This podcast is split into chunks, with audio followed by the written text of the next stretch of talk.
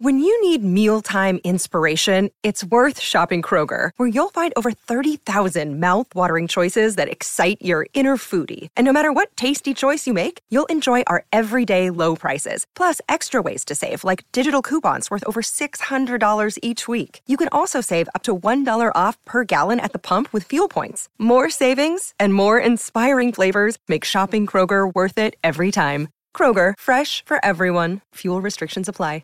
Another day is here, and you're ready for it. What to wear? Check. Breakfast, lunch, and dinner? Check. Planning for what's next and how to save for it? That's where Bank of America can help. For your financial to-dos, Bank of America has experts ready to help get you closer to your goals. Get started at one of our local financial centers or 24/7 in our mobile banking app. Find a location near you at bankofamerica.com/talktous. What would you like the power to do? Mobile banking requires downloading the app and is only available for select devices. Message and data rates may apply. Bank of America N.A., member FDIC. TCL is a proud sponsor of the Score North Studios. TCL, America's fastest growing TV brand. 1, 2, 3. It's Mackey and Judd with Rami. With Rami. 5 o'clock hour of Mackey and Judd with Rami. I'm Rami. There's Judd Zelgad, Jonathan Harrison on the other side of the glass, minus Phil Mackey this afternoon. We'll wrap with Roycey this hour. Patrick Roycey joins us at 5:40, and that nonsense that went on in Pittsburgh coming up at 5:20. Judd and I, our thoughts on that. But we were talking about the Twins a little earlier, Judd, and watching that series over the weekend, and watching Justin Morneau sort of mature and blossom as a broadcaster here, and this is his first year as the color analyst on Fox Sports North. Am I right? Yeah, he did. He worked a package of games last year. Okay, and so and it's going to be split between a bunch of guys this year, but he's the first guy, so he's going to work a package of games again. But this is his second year of doing games at all. I like what I've heard from him, but you can tell he's still raw, and there's still polishing that needs to be done there. And I don't get the sense that he's 100%. Feeling himself or comfortable in that chair just yet, but it seems to me like there's something there with Justin Morneau. Would you agree? Definitely. Okay. And here's my starting point. My starting point is not how enthusiastic is the person or how the person looks or anything like that. My starting point as a fan is, do I learn one or two things per game? Are you telling me things I don't know? Right. Or more importantly, what I absolutely love is, are you seeing things and identifying things I don't see? Just subtle little things. And Morneau does that.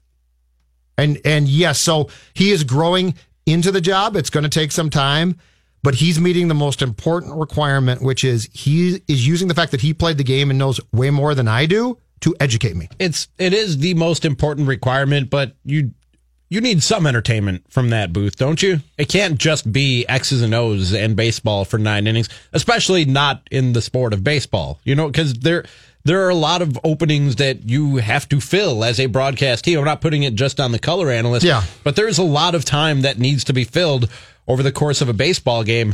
I need some entertainment from my booth. I don't know about you, but I need some entertainment from my booth. But I feel like he's got it. I feel like that's there, and it's just going to take some time to come out. If you could tell that the person is humorless entirely, that's a problem. But if you could tell the person's just trying to get comfortable and eventually, and this is a process. Like, there's no education for it, right? Right. It's not like I'm going to go work games in Rochester and now I got really good there and I'm going to go up to the big leagues. So I think my requirement there is I do agree with what you're saying, but I don't listen to him and think, boy, he's never going to change. Right. You know. And if my alternatives are you going to try and entertain me and be funny or teach me? I'm always going teaching first. What do you want in an analyst as Justin Morneau starts to get comfortable in that Fox Sports North booth? 651-646-8255 or tweet us at Score North. I tweeted this on Saturday. Here's what I want. And there was a package of games that they did this on Fox Sports North with Morneau and Bramer last year. And I got this idea, and this booth is fantastic, okay? So I'm not saying that the Twins would automatically have the same booth, but I think the idea is the right idea. I want, if you're going to have a traditional play-by-play guy, I want a 3-man booth. And I want it to be guys like Morneau, Bramer, and Smalley. Smalley joined Morneau for a bunch of home games, I think, last year, and it was fantastic. Because as far as I'm concerned, then the play-by-play guy can ask questions too. He can certainly take care of the formulaics of the broadcast. But when you listen to Mets games and Darling and Hernandez, and that's great because it's pitcher-batter, but when you listen to them start talking about strategy and go back and forth, it relaxes a guy like Justin a lot because then it's not on him to explain. So like Roy can talk to him and draw on Justin's knowledge and vice versa. And then it becomes a fantastic conversation. And as a listener, I sit there and I'm enthralled because I'm like, you're talking about stuff that I wouldn't think about. It's great. And it would be a lot easier if, and these guys, I don't even know if or how many of them are still in the game, but there used to be colorful play-by-play announcers in the game. The Harry Carays, the Tom Brennemans, the... Who was the guy in Detroit for a long time? Ernie Harwell? Ernie Harwell. Oh, he was fantastic, yeah. There were those guys, so you got the personality, you got the entertainment, you got the humor from the play-by-play guy, and then the color analyst could be pretty much just X's and O's or just play off the play-by-play guy who was a personality in his own right. My favorite analyst and favorite broadcast team ever on a baseball game, probably wouldn't surprise you, knowing I'm a Cubs fan and growing up in the era that I did, but Harry Caray and Steve Stone. Oh, they were great. Harry Caray was half drunk most of the game and you know, spelling people's names backwards and quips and jokes. Grudzalonic. Grudzalonic spelled backwards, and then he'd try and do it on the fly. And it was great. You know, you'd be sitting there, you'd be entertained, you'd be laughing, you'd be enjoying the game, and then Steve Stone would jump in, and he knows everything. Like, and he would know what pitch the pitcher was throwing before the pitcher knew, and he's walking you through pitch strategy and how you set up a hitter, because Steve Stone was a longtime pitcher, and I think won a Cy Young himself in his playing days. So he obviously is very in tune and tied into the game, and literally was like Nostradamus in the booth. He'd be telling you things that were going to happen before they were going to happen, and telling you why they were going to happen, why the pitcher was setting up the batter the way that he was setting up, or why the batter was setting up the pitcher the way that he was setting him up, or how you set up an infield for a double play, and everything that goes into baseball.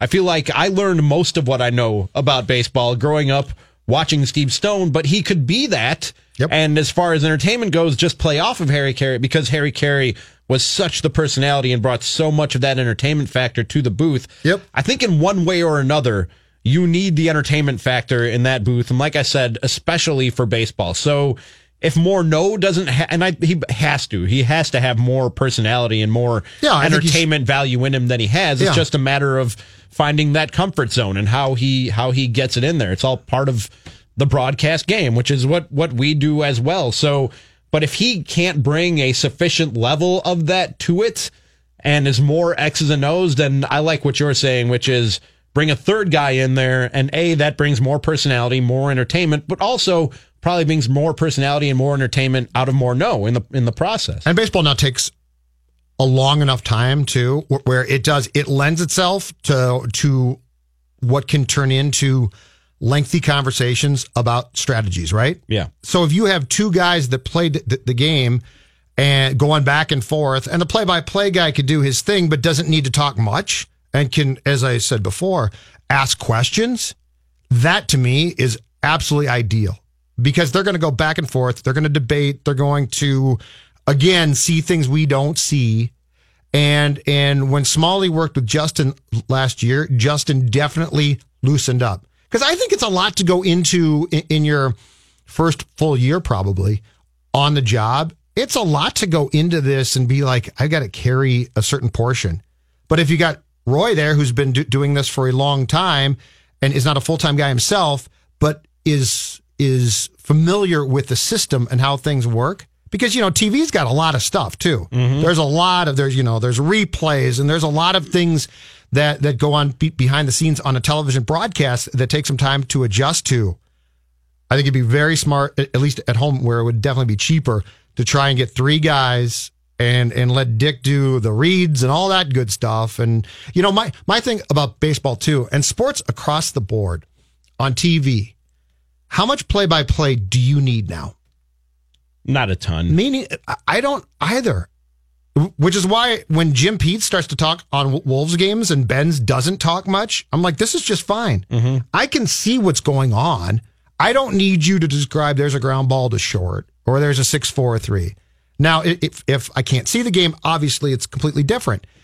But television now to me and watching games live has become way more about almost being, it's a broadcast as well, but it's also a talk show of sorts.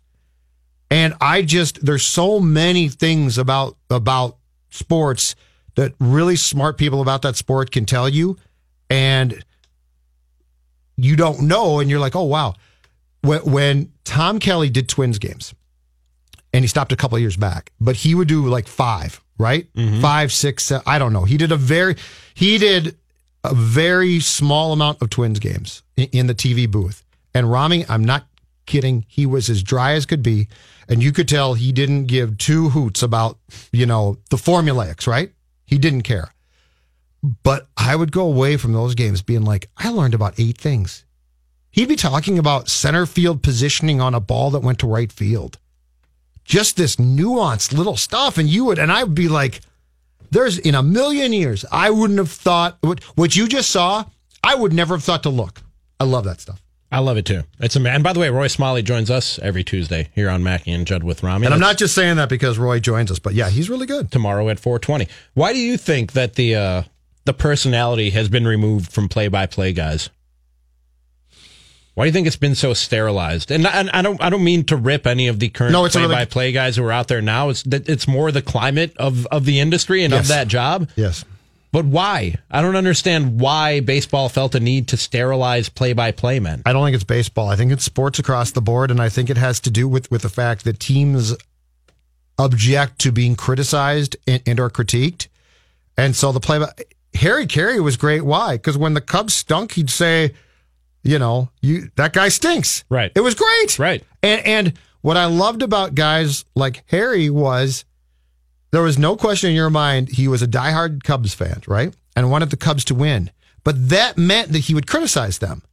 And now, if you watch a game, the play-by-play guy can be a homer at times, and there's no doubt that there's guys in this town, some guys, who are. But when's the last time you watched a game and thought, man, the play-by-play guy loves Team A, but because of that, he just ripped him? When's the last time? I can't tell you. But I think that's what you're talking about. If you're a homer and it goes both ways, and so you are rooting for the Twins, but darn it, if a guy drops a fly ball, you're going to tell us that stunk, then I'm all for it. Go ahead and pull for the Twins. But if it's all Pollyanna and all, oh man, this guy's fantastic. Well, when he screws up, if you don't tell me that, to me, you lose credibility instantly. I just like that element of humor and unpredictability from anybody in that booth, like where you don't know what they're going to say next. Whereas with booths today, not that you know what they're going to say next necessarily, because you might not know the game as well as Justin Morneau or somebody else who played it, but there's nothing that's going to happen where you go, whoa, wait, did he just really say that? Right. Did he really just say that? And Harry would do that all the time. Whether it's humor or whether it's calling a guy out or whatever the case might be, just that element of unpredictability in the booth, I think, is great and makes the game that much more entertaining. I can tell you for a fact, though, and this is not across the board, but I have heard that there are teams in this town where if their talent TV people criticize them, they get called in and talked to. Which is crazy. But they're afraid for their job. Right. So that's why they'll never tell you. But the problem is, what the team doesn't get is it kills all credibility. Because if you lose 6-1 and you're like, well, the bright side, we're going to talk about the bright. There's no bright side. And your fans know that. They're not stupid. If you call your people in for criticizing a team after a bad game, you are basically saying the fans are dummies and we can brainwash them by telling them that what they saw, they didn't see. Right. Let's get a quick call in on this. It's David in Minneapolis here on Mackey and Judd with Rami. What's up, Dave? Not much. So, Judd, I agree with you about that part about where they're commenting on stuff you already know. I hate that as well. But I also dislike it when I'm watching a game. And baseball has a natural tension to it. And the constant talking at times. It's like sometimes they just don't let things rest and let things play out. Mm-hmm. There's constant talking, and I don't need that. And I also don't need inane batter between two, or banter between two people when there's already something going on in the field. I don't need to know your inside jokes that you guys are talking about, like, you know, little asides that you're having. Like, I get it in a blowout, but when there's an actual game, I don't need to know that. I want to hear the stuff, like you said, where there's insight about stuff I have no idea as just, you know, a follower of baseball. Thanks, Dave. Appreciate the call. Yeah, he's exactly right. And if it's a blowout and the game stinks, I get it. But yeah, he's right. If it's a close game, you know. But what frustrates me the most now, back to your point about personalities, is broadcasters, especially on TV, aren't allowed to show personality on one side because a lot of teams don't like that. And that just, to me, ends up being boring. And this is baseball sort of missing the ball, I guess, to bring the punt home, but they don't realize they're shooting themselves in the foot. This goes back to the same thing we were talking about earlier of marketing the game and making it accessible. They don't understand that by making it less entertaining in the booth, that they are actually hurting themselves and shooting themselves in the foot. Well, I think they see it as a business investment not to do it, and you're right, is what they don't understand is assuming fans are stupid and will buy what they're selling at every turn is a monumental mistake. The only problem is more and more, and this is the frustrating thing, more and more we do seem to get these Pollyanna fans of teams who, and this is not true across the board, okay, but we do get a certain segment of those fans who buy this and are like, yeah, you shouldn't criticize the team. It's like, what are you talking about? Yeah. Or they just get mad and leave. It's like there's a happy... The Cubs for years, right? The Cubs were fun because you got mad at them. That made it more fun. In a sense, yes. They made it more fun. I mean, that's what kept the fun. Right. But it appears as if the ship has sailed as far as you're not... The Harry Carays are just gone. Yeah, they're just not around anymore. And some great play-by-play guys out there, but again, it's just not what it used to be from an entertainment standpoint up in a baseball booth. And I think owners in the past got that. You know what? This is kind of a slow-moving game. There's a lot of time to fill here. We should get a guy up here who can actually fill that time and fill it entertainingly. Now, to me, the one thing is radio is still fun. Yes. Absolutely. And I'm sure there's people are like, what are you talking about? But I still think sports on radio, and especially baseball, can be great fun. And celebrating in baseball is fun. Even the Pirates like it when you celebrate. Well, they like it when they celebrate, not when you celebrate against them. We'll talk about that next. Fantasy golf. Seriously, that's your fantasy? Score North Fantasy Golf. It's your chance to compete against Score North personalities in Majors Fantasy Golf. Pick which golfers you think will perform best at the first major of the year that starts Thursday for your chance at the grand prize of a two-night stay at Craigan's Resort on Gull Lake and other great prizes from Parway Golf and Chill Boys. Some restrictions apply. Find complete rules and regulations at scorenorth.com. Take a swing at Score North Fantasy Golf. Register at scorenorth.com, keyword golf. And, of course, a pitch comes in at him, and Archer's going to be warned. Archer apparently has a problem with it. And David Bell saying, well, why warn him? And here comes everybody wants to talk about it. These two teams have played each other quite a bit here in the early going, and it's feisty. Well, the old baseball code had been broken, apparently. Oh, when do we throw out that old baseball code? Was that the Pirates, or that was the Reds TV network? Was it not, Jonathan? I think it was the Reds, yeah. Let's just credit them both. Reds and Pirates TV network there on the call. It's Mackey and Judd with Rami on the all-new Score North on 1500. I'm Rami. There's Judd Zelgad. Jonathan Harrison on the other side of the glass. Patrick Roycey will join us. We wrap with Roycey at 5:40, but that ensued, and then Soler tried to fight the entire Pittsburgh Pirates team. No, Puig. Sure. Oh, yeah, excuse me. Yasiel Puig tried to fight the entire Pittsburgh Pirates team, and it was another brouhaha in Major League Baseball yesterday, Judd, because the unwritten rules had been broken when Derek Dietrich hit a home run that damn near went over the river, over the right field wall, and stood there and admired it for a while, for a good long while, like set the bat down and stood there and admired it for a while. And obviously Archer and the Pirates and their chode of a manager, Clint Hurdle, obviously took exception with that. And of course, then you have to throw baseballs at people and endanger their safety because your feelings were hurt. I'm so sick of this crap. I'm just so sick of this crap, Judd. I don't know how or when it stops. Maybe it just takes baseball dinosaurs like Clint Hurdle to die out and be phased out of the game. I don't know if this will ever stop, but I really hope that it stops sometime soon. So Dietrich's next time up, Archer threw behind his backside. Mm-hmm. So at least he didn't throw at his helmet, his head, which is the one that always offends me the most.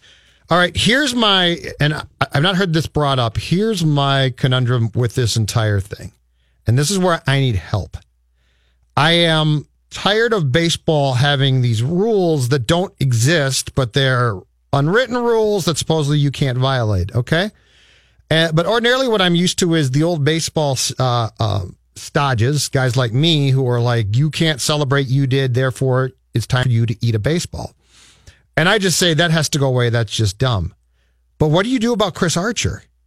Because he is... Real quick, before you do this, because I think I know where you're going with this. A tweet that Derek Wetmore dug up and tweeted at me today. He didn't have to dig that far because this was tweeted yesterday. Oh, the Pirates, 10:13 a.m. Yep, at 10:13 a.m. yesterday, mere hours before they pulled that crap against the Cincinnati Reds, the Pirates tweeted this out from their official account, blue check mark and everything. He's having too much fun. He's too excited. He shows too much emotion. He's our guy and we love it. Let period, the period, kids, period, play, period. And it's a 22-second highlight reel of Chris Archer striking jokers out and then backpedaling to the dugout or fist pumping and celebrating and doing everything that a pitcher can do to celebrate his accomplishments on the mound. Mm-hmm. Yet Derek Dietrich admires a home run he hit off Chris Archer, and all of a sudden we can't let the kids play anymore. Now the kids playing is a problem. So that's I don't understand. But that's my question. So this is not the veteran pitcher gave up home run, got shown up, and veteran pitcher himself doesn't show players up, and therefore he got mad and sought vengeance. This is player who likes to celebrate his own accomplishments is mad that somebody else did the same thing. So what do we do here? Because this now and Chris Archer has a history of this. Target Field last year, Archer's pitching for, before he got traded from Tampa to Pittsburgh, okay?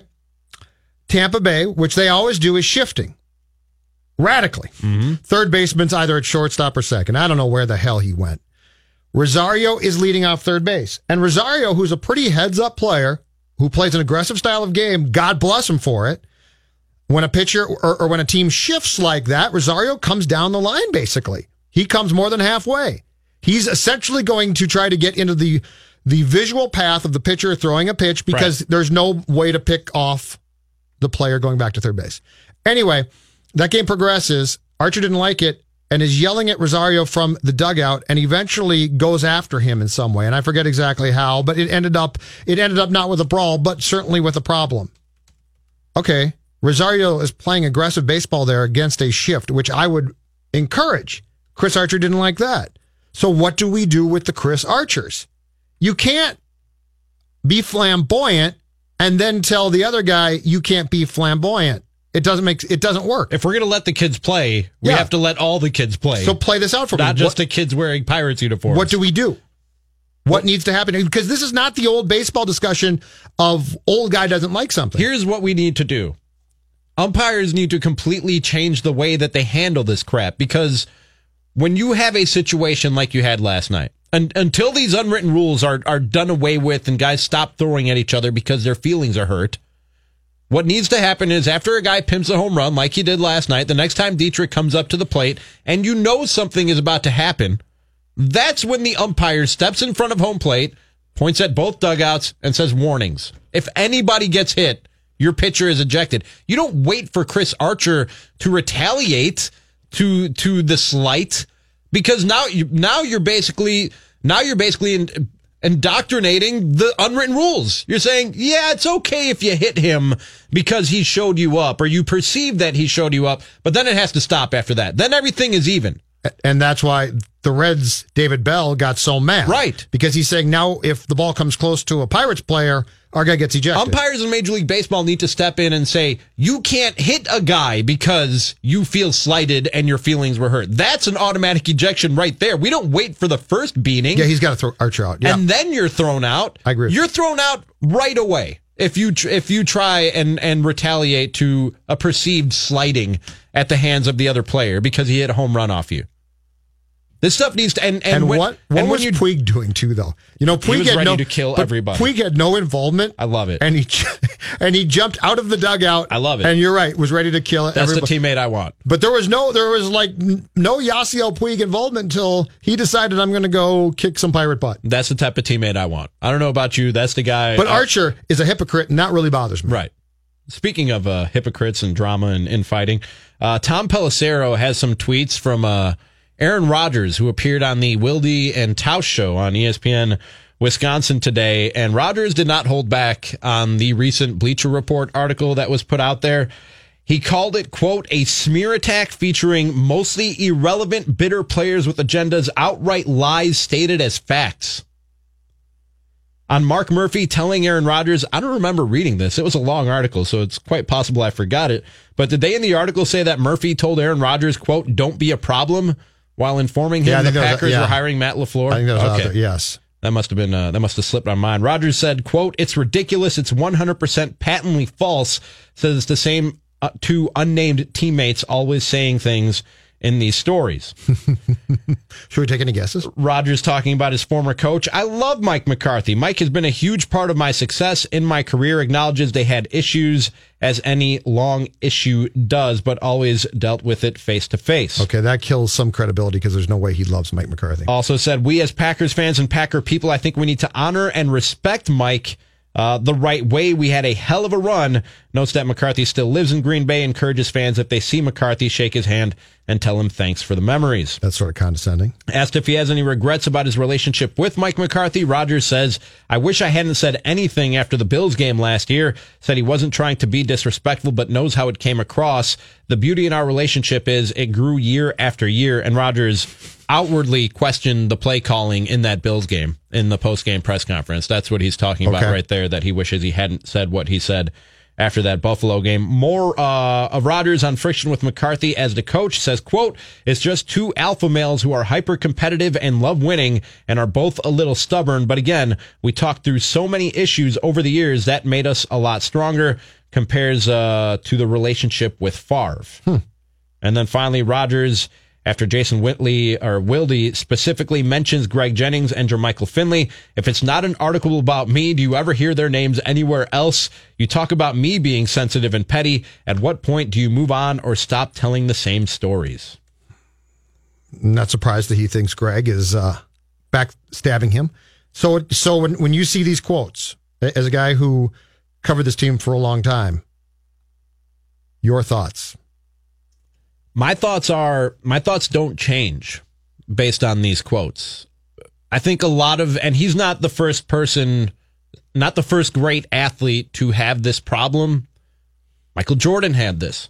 The same thing that drives you and the same thing that fuels you, those same personality traits, that chip on your shoulder, that edge that you carry with you everywhere, not just on the field, but in practice, in your personal life, everywhere you go. You have that same drive, that same edge, that same chip on your shoulder. Goes too far sometimes, and it becomes counterproductive. It starts doing more harm than good. This isn't the first time I've heard that Aaron Rodgers, and not to say that the relationship was completely and totally dysfunctional between him and Mike McCarthy, but it's not the first time that I heard that Rodgers always had it out for Mike McCarthy, and there was always this underlying issue of Mike McCarthy passing on him in the draft, or suggesting they should pass on Rodgers in the draft when he was the offensive coordinator in San Francisco. They took Alex Smith one.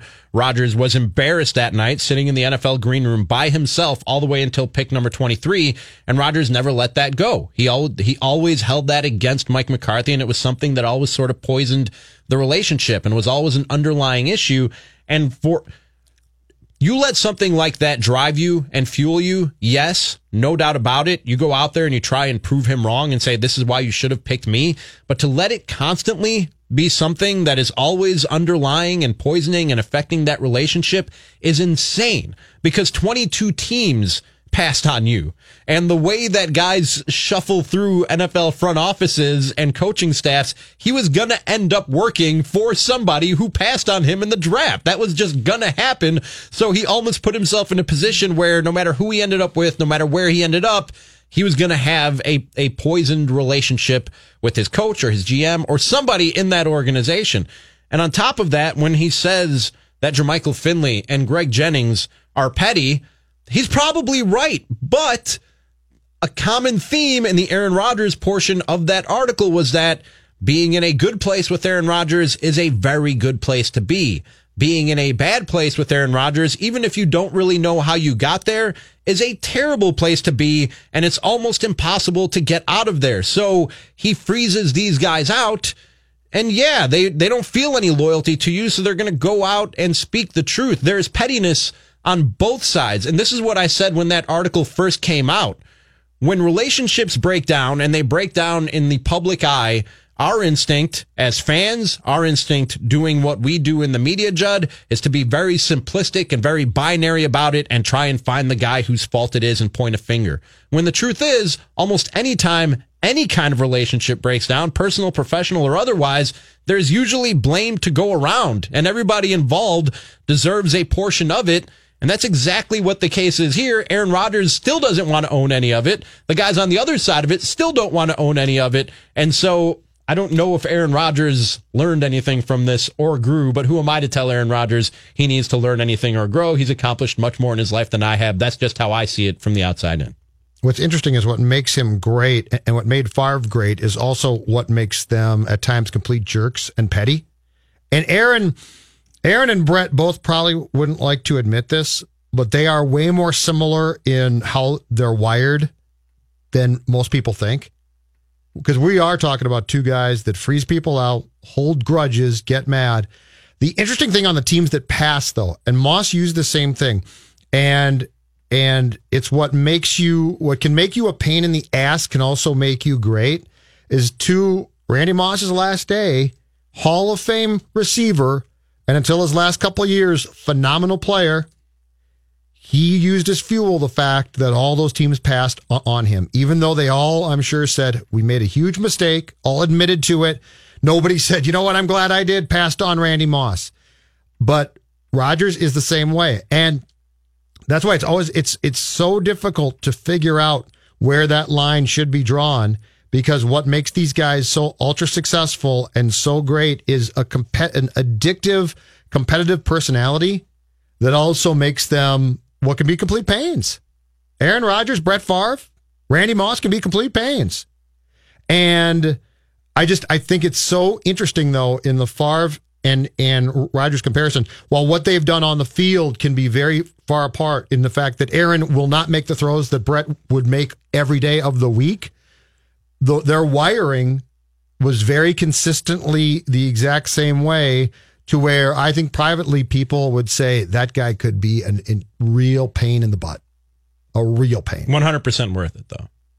Well, if you're a fan of the team, or if you care about trying to win games or championships, if you're a GM. Yes, absolutely. You put up with this. Crap. Absolutely. But it is an interesting conversation that, and this is the one thing, and this comes from covering athletes, and I'm not talking about them all, but there are a lot of athletes who live in a world that does not exist, and their ability to suspend belief is phenomenal in different ways, because any rational human being knows that Aaron Rodgers should sit there and say, these teams passed and I showed them, and guess what? Every one of them, if I called them right now, would say, we made a mistake, we're sorry, right? Mm-hmm. But instead, what you're saying is true, which is he is now, what, 34?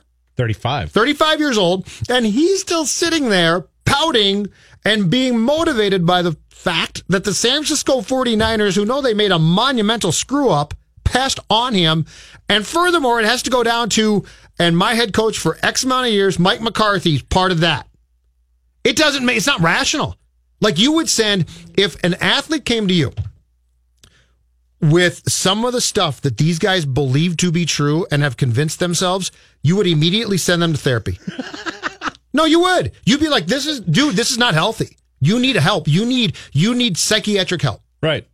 because what you're saying is irrational, not healthy, and you need therapy. And I'm not making fun of therapy for 1 second. It's great. Okay. So I'm being real here. Realistically, you would say to those people, you need therapy. Absolutely. 100%. You're not right in the head. Right. Like, and we can get you there. You got some underlying issues. Yes. Dude. But instead, this is how they win. Like, in their minds, this is how they have success. And Rodgers wins with some people in terms of public perception, because I had people tweeting me all weekend as I was tweeting some of the things basically that I just said to you about the whole situation. Well, how come the guys who play with them now aren't saying this stuff? Because, again, they're in, like, if you watch Stranger Things, there's like the normal world and then there's the upside down. They're not in the Aaron Rodgers upside down yet, and it's scary in the upside down. And so, yeah, you act irrationally and you start saying things that maybe you wouldn't or shouldn't say. Those guys are all still in the good graces of Aaron Rodgers. They haven't felt the wrath of an Aaron Rodgers who feels slighted by you. Mm-hmm. God forbid you go and talk to Brett Favre after he goes to play for the Vikings, Greg Jennings. Why are you talking to him? He actually said that to him in the locker room after a game. Why? Because that's his friend. He played football with him and sat in the locker next to him for 5 years. And Favre made Jennings great before Aaron did. Right, exactly. So you would be indebted to Brett. So, of course, those guys don't have anything bad to say about Aaron Rodgers. They're in the good place with them. The theme of the article, again, was that when you're in a good place with Aaron Rodgers, it's great. When you get in a bad place with Aaron Rodgers, it's terrible, and there is almost no way of getting out of there. So it makes sense that the people who are his teammates and in his good graces now have nothing but great things to say about him, because they've seen the bright, sunny side of Aaron Rodgers. They haven't seen the dark side. Well, can you imagine if you went to Ty Dunn and you played for the Packers currently and said, I got some dirt. Right. You're gone. You're gone. You're looking for a job tomorrow. Does any fan out there really think that a player is going to sabotage himself? And that does not mean that the player is telling the truth. He's trying to preserve his career. Winston Moss, their linebackers coach last year, vaguely criticized Aaron Rodgers' leadership abilities in a tweet. He was fired the next day. He is a weird guy. He's a crazy person. That press conference, and we played this months ago before you got here. He's kooky. It's one of the scary. I know exactly the one you're talking about. Wilde said to him finally, where's the Winston that we used to know? The one with just a lot of awkward silence? Yes. Yeah. And Winston was like, I can't help you there. You could feel Winston Moss staring daggers through reporters listening to it on the radio. Like, do we ever know who crossed Winston Moss? What we thought happened was that he said things in the media that maybe Mike McCarthy or the front office felt he should not be saying, so then he got bitter about it and bottled up. Because people printed what he said. He didn't just bottle up. You look like he would... like he would knock your head off. Yes. Yeah, if given the chance. We'll hit a quick break. On the other side, Patrick Roycey. We'll wrap with Royce. You're listening to Mackey and Judd with Rami on the all-new Score North on 1500 and scorenorth.com. Thank you, Jonathan. Mackey and Judd with Rami. And it is time now to wrap with Roycey, and there is Patrick Roycey. Pat, how are you this evening, sir? I am just fine. Just arrived downstairs at the U.S. Bank Stadium for the Final Four, and this must be the last game of the year because they have ice for the Diet Coke today. They haven't had that previously. So were they out of ice previously? No, they weren't bothering to put it in there. They're kind of celebrating the end of the season by giving us ice. I'm very happy. Why is ice... Ice is so hard to find. The Wolves' biggest problem is always ice, Pat. I don't understand why ice. Ice to me seems like it should not be the biggest problem with the concessions.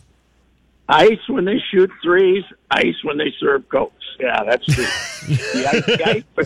The ice in the press, that ice machine, that pop machine in Target Center is always out of ice in the media room. That's for sure. You gotta have the ice, man. I know. There's nothing to recommend lukewarm warm sodas. That's for sure. There is not. But what a day! What a gorgeous day! And they're all going to get out of town before we get our beautiful middle April snowstorm. So they'll think, hey, this Minnesota weather is pretty good. What's up? And that way we'll have the Chamber of Commerce will be telling us tomorrow how everybody's going to come back because they had such a great experience. Yeah, all those people from Lubbock are going to make that 1,100-mile drive again, aren't they? No, so, but this will come back. The Super Bowl's not coming back. This will come back. Oh, yeah, this will come back about 8, you know. Sid will get very fired up because Sid will be 110 when it comes back. And Jim Nantz will give him a shout-out again. Everybody be fine. Pat, yes, this is going to be an interesting basketball game, though. Man alive, this could be a wrestling match. I got a hunch the referees are going to call way more fouls on Texas Tech, and that maybe I picked Texas Tech just because I think Virginia's used up all their luck, but the officials could determine this in Virginia's favor, too. Is this going to be a first team to 35 wins type of game, Pat? Well, I think I'd take 60 right now if I was playing in this game. But, you know, sometimes guys come out and you get 12 down, and then all of a sudden the game starts moving. So, you know, you always, as the old racing motto about sports is, we always know what's going to happen unless it doesn't, and that's good. But I think certainly this has been old-fashioned, grind it out, beat each other up, get away with a lot of physical play basketball, which I kind of enjoy. I like it better than throw it into the center and have them throw it back out and some guy shoot a three. And, you know, the basketball to me has become so dang predictable that, you know, that, and I think the three-point. I am the one guy in America who thinks the three-pointer ruined basketball. Me and Bobby Knight. I guess that's the only thing that's ever agreed on. I like the mid-range jumper. I'm sorry. I like Sammy Cassell on the break on the pull-up jumper. I thought that was a magnificent, beautiful play. Don't tell the kids that. The kids don't like that. No. That shot's harder to hit than a three when you got your feet set, isn't it? Yeah, maybe. They're just showing the Auburn last call again. Wow, man alive, that's a tough call to make with 0.6 of a second to go. But they hadn't made that call all game. That's what got me. Yeah, you're right. They let them beat the hell out of each other. But it isn't the worst ever. The worst ever was Michigan Seton Hall when that they were going to go to overtime, and John Cloggerty called the touch foul on I can't remember who the Syracuse kid was, but sent Rumel Robinson to the line and won that what had been a great basketball game. So there is no sport, gentlemen, where the officials have more input than this one. Pat, because you can immediately score points by their decisions, which is you know, even if they make a bad call in hockey, you got to go out there and get a goal. And every other sport, you got to go out and do something. Here, all you got to do is walk through a line and make a 15-footer. Pat, speaking of the way things used to be, I think the Pirates are still thinking baseball is played the way that it used to be. Did you see what happened between the Pirates and the Reds yesterday? And what are your thoughts? Yeah, I loved it. It was fantastic. I don't know why they're. I guess he did some guy named Dietrich who. Is that the guy who used to play in Miami about 5 years ago? Yes. That probably got about 8 home runs. Watched one, and we had to throw at him. That must be Clint Hurdle, huh? One of the old-timers. I know Clint. I like him, and I didn't realize he was that kind of guy that would tell Archer to throw at that guy. Or maybe Archer's just upset that he's stuck in Pittsburgh, and Tampa's winning a bunch of games, and he's not around, and he's out. Got to go outside every day and freeze his arse off when he could be in Tampa. I don't know. Maybe it was just him, but it was ridiculous. But I love Puig. I suppose we're going to have to suspend. Have we suspended Puig yet? I haven't seen. I've not seen a news report yet. No. I got to think he's going to get 5 games for being insane, but God, it was great. A lot of WrestleMania jokes about that. But the one photo there, which Judd showed me again today earlier when I saw him, of him taking on the whole team was fantastic, wasn't it? Oh, it's a great photo. That should win something. Yeah. That should win some type of award. It's a great photograph. Yes. Oh, yeah. It was. Man, he was nuts. He was willing to do it. Last time I saw a guy that ready to kill everybody. It was 100 years ago when Bobby Coluccio had hit a couple home runs for the Brewers against the Twins, and Ray Corbett hit him in the head, laid him out at home plate, and the fight started. And Bobby Darwin, who was a big, strong man, started chasing these guys, and he was chasing Ken Berry, the outfielder for the Brewers, all over that stadium. Finally, down a tunnel, and somebody said, "Can Ken Berry fight?" And Bobby Darwin said, "I don't know, but he can run." Hey, Pat, we got to run. That was one of the great brawls. Okay. See you there. Bye, Pat. There's Pat Roycey. You're headed down there right now. Yes, and Unchained with Patrick is next. And Patrick was unchained completely today. It's a great listen. Thanks to you for listening. If you missed any of the show, scorenorth.com, wherever you download podcasts. Get the app. We're also on Spotify. And just say, Alexa, open Score North. For Judd, Jonathan, I'm Rami, saying thanks for listening. We'll talk to you tomorrow, 4 o'clock.